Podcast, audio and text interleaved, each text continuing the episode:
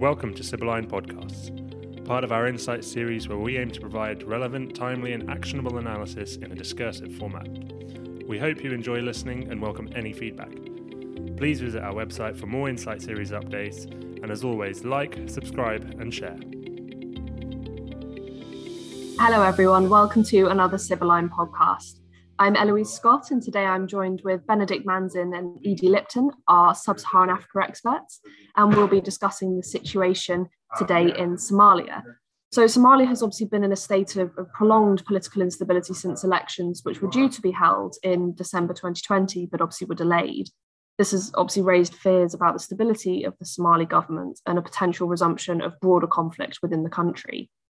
So, Edie, perhaps starting with you, how has this situation developed and where are we currently at in this process? So, so far, 298 legislators have taken the oath of office following the elections for the parliamentary chambers, the upper and the lower house.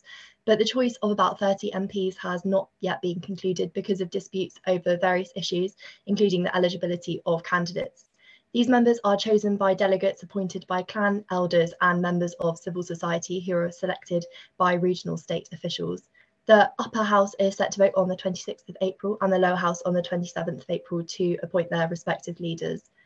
President Mohamed Abdullahi Mohamed has remained in office despite the expiry of his mandate in February 2021. The country failed to meet its previous election deadline of the 25th of February due to states failing to hold elections because of disputes over where the elections should take place and who the electors should be, amidst concerns that both President Mohamed and his opponents were trying to rig the elections.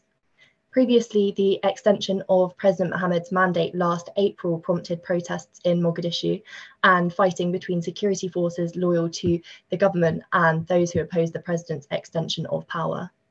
Further election delays threaten not only to once again raise the prospect of a constitutional crisis as seen in April, but also disrupt an agreement with the IMF support programme after the IMF is due to review its programme in mid May, which will automatically terminate if a new administration is not in place to endorse the agreed reforms.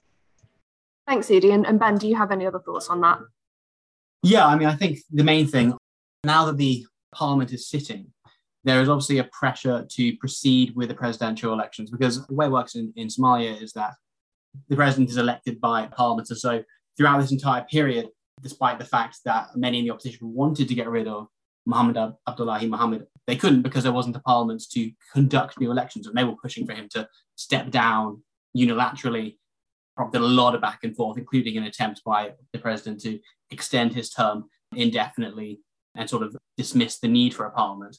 So now, obviously, there's quite considerable pressure to move this process along. But as as Edie pointed out, the parliament isn't fully in place. It has a majority of its members, but there are still outstanding parliamentarians. The issue now is whether or not, because of this upcoming deadline, you know, uh, the IMF is saying, you know, by mid-May we need a government stay and commits to these economic reforms. And if we don't have that, then, then our agreement will lapse automatically. It engenders, you know, billions of dollars in budgetary aid assistance.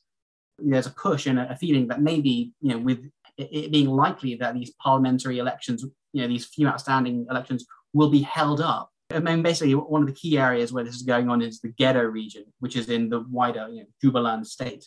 And there is a concern that the government has deployed, or rather, the president has deployed a lot of his loyal militia to that area. And he may be attempting to manipulate the electors in that region to ensure that his candidates get voted on. Because the Gedo regional government, and specifically the Jubaland government, which kind of administers that whole area and is quite opposed to Muhammad Abdullahi Muhammad because they're concerned about his attempt to manipulate that vote. That vote could be stalled for a prolonged period. And so there is a move among some within, within the Somali political community, particularly among opponents of Muhammad Abdullahi Muhammad, to hold a vote now on the grounds that Parliament is quorate. It's got sufficient members to have a quorum and therefore it, it should be able to vote legitimately. The issue there, of course, is that if a vote does take place, without all the parliamentarians being present, then there is grounds for whoever the losing candidate is going to be.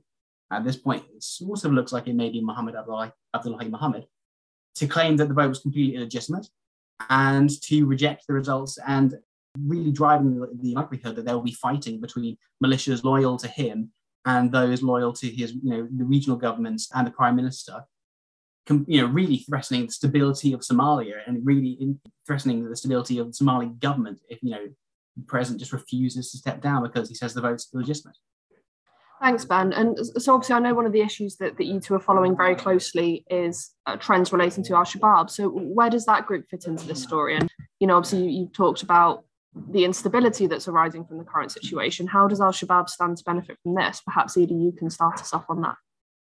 Absolutely. So during the election period so far, we've seen Al Shabaab intensify their operations, particularly in recent weeks, in an attempt to further destabilise the election process and capitalise on the power vacuum created by interclan conflict and the breakdown of intra-governmental cooperation. This was seen most recently on the 18th of April when the group claimed responsibility for a mortar fire attack on Parliament, which injured at least six people during a parliamentary session parliamentarians were set to set the dates for votes to appoint the presidents of the two legislative chambers, and further Al Shabaab attacks could disrupt efforts and cause further delays to the electoral process. Al Shabaab have also launched attacks in attempts to maximise disputes over where elections and the associated events should take place. In March, for example, Al Shabaab launched an attack on the Banadir camp within the fortified Halane district in close proximity to the international airport where the previous presidential elections have taken place. Al Shabaab therefore likely hoped to utilise the attacks to maximise security concerns and further disrupt the election process. Yeah, I think it's really important to note that any opportunity to delay the vote, any opportunity to increase concerns within uh, the Somali government about, you know, when the president will be elected, who is president now, they're going to take that opportunity because the way in which the Somali security forces work means that they're very vulnerable to political instability. Essentially, Somalia's armed forces are made up of various, well, primarily, I mean, obviously, we have, we have specialized units that have been trained by the US, but by and large, the majority of Somalia's armed forces are comprised of clan militias, which are loyal to the heads of those clans. And so, where you have instances where the president is at odds with regional governments, with opposition candidates, so on and so forth. We have seen the cooperation between these armed forces break down. So there have been instances, for example, where Mohammed has sought to advance career of one of his allies in, in the regions, mayoral elections and so on. And so he'll send in the, the troops, federal forces who are from his clan. And they have entered into conflicts, particularly in Jubaland, with local forces of the opposing clan, even though they're both technically uh, national armed forces, seen fighting break out between them during moments of political tension. And so obviously that really heeds uh, counterinsurgency efforts, particularly as countries like the US have withdrawn their ground forces. They're not such a presence in Somalia anymore. I mean, there's evidence that that's changing, that, that you know that they are looking to increase air support for, for the Somali army. But the point is, the bulk of the troops doing the fighting, and are, you know, when once they're distracted fighting each other, gives Al Shabaab greater room to maneuver, greater ability to influence local communities, exert control over rural areas in particular, enabling it to build up the necessary strength they need to conduct attacks in Mogadishu, challenge government control of key areas and major transport routes and all that. So yeah, I mean, so that's really what Al Shabaab seeks to do at the moment: to draw out this political crisis as long as possible, increase the likelihood that the candidates reach some sort of breaking point where they are basically forced to use their own militias to advance their political claims as a way of reducing pressure on themselves and creating the necessary anarchy for them to develop and expand. Thanks, Ben. So obviously you spoke a, bit there about Al Shabaab and how it's going to try and draw out the political instability for its own ends. But do you think there are you know broader implications of this spike in activity and and any gains that they may be able to make from this situation because disruptions to the elections are likely to drive a constitutional crisis and interclan warfare across the country, counter-insurgency efforts will be undermined, and that's what Al-Shabaab will capitalise on to expand their territorial gains, and that's likely to elevate threats across the wider region.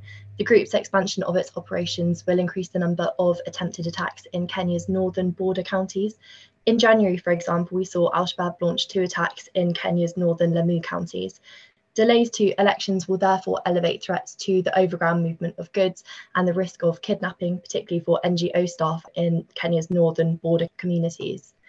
Also, cuts to IMF funding due to the electoral delays will likely exacerbate economic challenges, which will likely compound the worsening famine.